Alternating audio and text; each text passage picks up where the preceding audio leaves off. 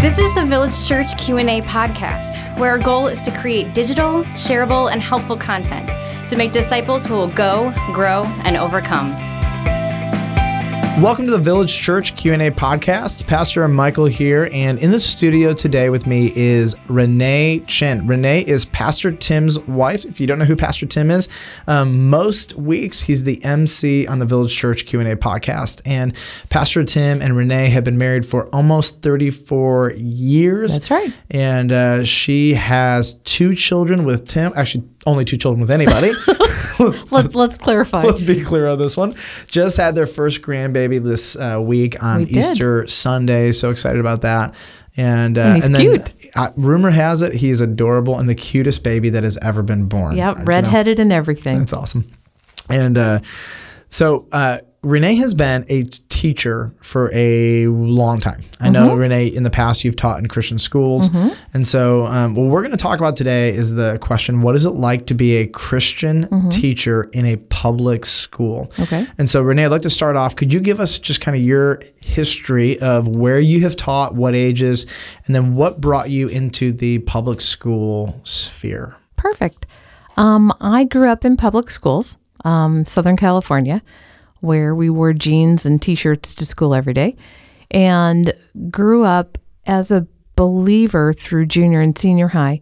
Um, always wanted to be a teacher. I used to line my teddy bears up and teach them, and all the neighborhood kids and teach them, and um, went to school to be a teacher. And told God I would be the best public school teacher there ever was, and I would never, ever teach in a Christian school because those people didn't need a witness. So, um, graduated from college, and my first job was in a Christian school in second grade. And all of my prep work had been with the older kids. So, I taught second grade for a year. And the following year, I said, Wow, Lord, that was hard, you know. Um, but Tim and I moved, and I got a job in a Christian school um, teaching first grade. And I said, Lord, please don't ever make me do this again. Um, that's God has designed us all differently. Um, my design is not first and second grade. I know that, um, but I appreciate the ability and the job that He gave me. I went on to teach in Christian schools for quite a while until 2005. Um, I left a Christian school here in the area and finally was able to go where my heart's desire had been and go into the public school system. So I've been um, in this area in the public school system about 10 years now, total teaching about 26 or 27. Awesome. So, um, what have you seen in terms of some trends over the past 20 years um, in the public school? Um, Has it been harder to be a Christian as time goes on, easier to be a Christian? Like, what are some of the trends that you've seen um, as it relate the public schools relate to Christian teachers? Okay. Um, being a Christian has its own um, challenges and rewards. Um, being a Christian in a public school has changed over the decades. Um, very often, growing up, you the teachers would talk about when they went to church. Or um, what they were doing with their church for Lent, or or whatever. But there was some reference. Um, we went, of course, oops, with our pendulum, and went the other direction, where you know we don't we don't even mention Christ. We don't um, talk about that. To I find myself in a very unique position. I'm in a school that is has a very high Hispanic population, and many of those Hispanic families are very devout Catholics and believe in the Lord and are are very brave and want to talk about God and they want to talk about church. And so it I find myself again that they ask me questions that at that point I I can answer. Um, when I have children who bring up the subject. Now I don't believe that creation uh, I believe in creation. I don't believe that there was a Big Bang theory. That doesn't make any sense. You know, and then what do you think, Mrs. Chen? Yep. Well, now that you've asked, Let's talk about it. let's that. talk about it. Um, I actually find that the biggest pushback um, with my Christianity doesn't come from the children. It comes from some of the staff in some of the schools where I've worked. Um, they cuss like sailors or don't want to hear it, or they go to church themselves And just like with any human being, any sinner, since we're all sinners, um, we stumble and we fall and we don't follow Christ maybe the way that I would. And so it sometimes makes it more difficult. So what are the what are some of the legal lines that you're not allowed to cross and you are allowed to cross? Meaning, like when are you allowed to talk about Jesus? When are you not? Um, I've heard that if a child asks you personally, mm-hmm. at that point you're allowed to share. But is that true? And then if you do do that, um, is that well received? That's a great question. Um, I don't know that it is outlined specifically anywhere in particular the exact do's and don'ts. Um, I my understanding is what you've just said that if they ask a question, then I am able to answer that, but I am not to elicit um, any information or give my opinion that I think. Uh, well, what would Jesus do in this situation? Mm. You know, um, first, most a lot of the kids don't have a clue what Jesus would do in that situation. Mm-hmm. Um, but I am not to overtly try to transform them in any way. So, as you have, I'm sure, had conversations as kids, I'm sure have asked you personally at times mm-hmm. what you thought. Um, does your administration are they bothered by that, or are they kind of like, you know, that's kind of how classes go, and this is who she is, and pretty accepting? I have been very blessed that my administrators um, in this district especially have are um, have been professing Christians, mm-hmm. and um, so it's kind of like you said, it's just kind of the way she is. Mm-hmm. Um, I try to probably display this to the children by making them three promises every year, and I found that this is something that I can do being a Christian that can cross the line into their hearts. Um, I promise that I will always tell them the truth. I promise that I will never yell at them.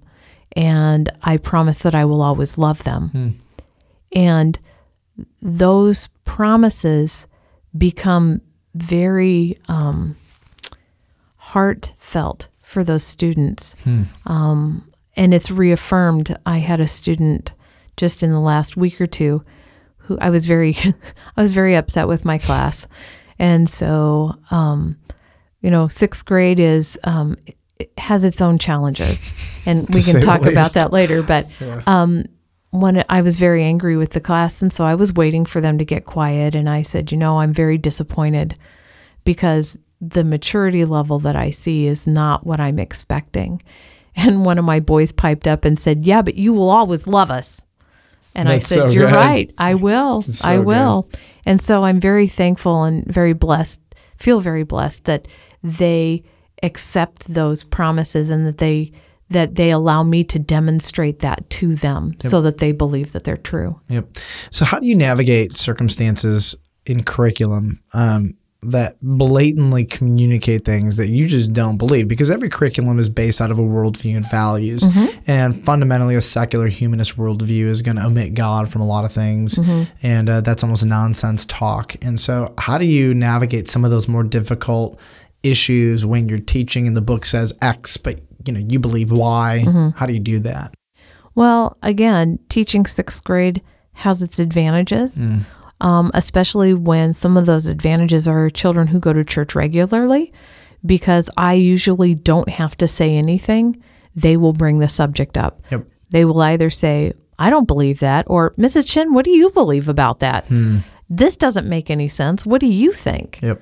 And so, as sixth graders, I find a lot more um, openness, a lot more curiosity on what the teacher thinks. Mm-hmm. Um, and how they're going to put that into their brain, into their file cabinet of a brain and yep. and store that versus first or second grade when they just repeat what you say yep, and don't totally. ask questions. Yep.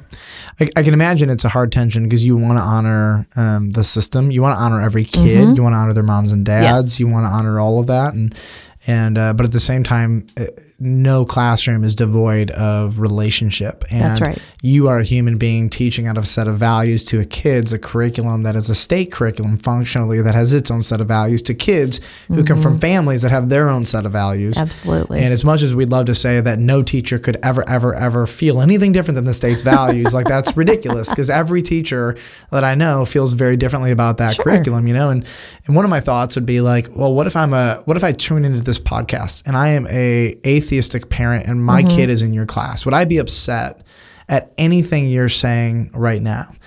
And uh, on the one hand, culturally speaking, I might be offended that my kid's teacher could be a Christian on the one hand.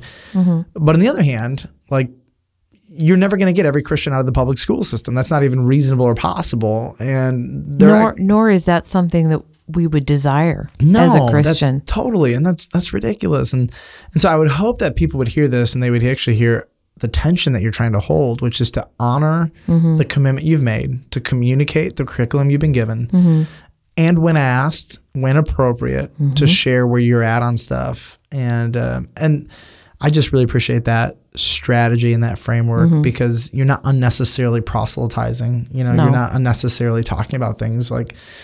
And I think that's really important for our audience to hear is that like you do have a line that you have to Absolutely. you have to dance a little bit. my sister used to say, you know, I've prayed that she she prays very uh, regularly, and I love my sister to pieces. And she says, you know, I'm praying that the kids who need you will be in your class. Hmm. And so after a while, I had to say, Would you please stop praying that for me? I have all these kids that are unloved and unwanted, and they're in my class. And then I actually had to repent hmm. and say, Thank you, Lord, that I have these kids that are challenges and that I have the kids that are unloved. Where else would they find love other than a teacher who loves Christ and is able to love them with Christ's help? Yep. There was a political candidate recently who was asked a question: If you become the president, um, basically, should I be concerned about your faith? You know, uh, and the guy responded profoundly. I, I wouldn't necessarily vote for the guy, but I just loved what he said. And he said, "You want my faith." To affect what I do, because my faith teaches me to love everybody. My faith mm-hmm. teaches me not to hold grudge, grudges. My faith teaches me to be kind. My faith teaches me to take care of the least and the poor and those who have nothing. My faith teaches me to give away my best. My faith teaches me to serve. My faith teaches me to encourage. And, mm-hmm. and it's like all of these things that you would so want in a teacher. Absolutely. You want you want a teacher if they're a Christian to actually obey Jesus. Right. Because if they obey Jesus, they're going to love your kids That's really, right. really, really, really, really well. And I love that. I think the more um, teachers who can be in the public school system that Mm-hmm. are followers of Christ, um, atheists should be pumped that they're there. Right. Because even atheists are going to say, I want my kids to be encouraged and to be forgiven and to be loved. And I just thought it was a genius response on his part. He basically said, absolutely. You want me to be a Christian in the office because this is what it means. I'll do the following things. Now, whether that person would or not is different, but the principle and the point is, is I think, really well taken. So, well, um, I'm really grateful that um, you are able to represent Jesus everywhere you go, but particularly in this sphere. And that's our desire for every Christian, whether you're a teacher, businessman, businesswoman, whatever you are, welder, whatnot, that you would bring um, excellence to that field. Yeah. You'd bring light, and when appropriate and when possible, you'd bring the light of Jesus Christ. That's right. And uh, so, obviously, I'm really grateful for you and grateful for this time. And um, any other final things that you'd want to tell our audience on this subject? I know there was a trend for a while that Christian teachers um, should homeschool um, or be in a Christian school.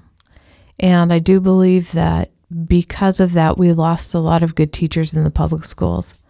And I think because of that, we had a lot of students who wandered um, because not only were they unloved at home, maybe, but they were also unloved at school and lost some focus. And so I'm just thankful that I know I'm not the only one out there, that there are lots of Christian um, Christians who are teachers, and I'm very thankful for the fact that um, Christ and, for the most part, good morals um, are still looked up to, looked looked upon in a positive sense, Yep. in a positive light. And so I'm thankful that um, God has placed me in this position. Um, to be able to be one of those who can possibly make a difference in the lives of these kids. That's awesome. Well, thank you for joining us this week. Greatly appreciate your time. And uh, listeners, want to invite you back tomorrow. And me and Pastor Tim, Pastor Tim and myself, grammatically, what is it, Renee? Pastor Tim and I, We. we, we will be talking about Proverbs 22 6 uh, that says, Train up a child in the way he should go. And even when he is old, he will not depart from it. And, and uh, as a parent, someone asked, Can I really trust this verse? when my child is wandering. So we're going to talk about that tomorrow. Very excited to have Tim uh, in the studio back and uh, process that one together. So, listeners, three things I want to ask you to do. Number one, would you submit your questions? Vcob.org um, right on the homepage of the village church of bartlett you will see a q&a link. Click that turn in your questions. It will take you less than one minute so we would greatly appreciate that.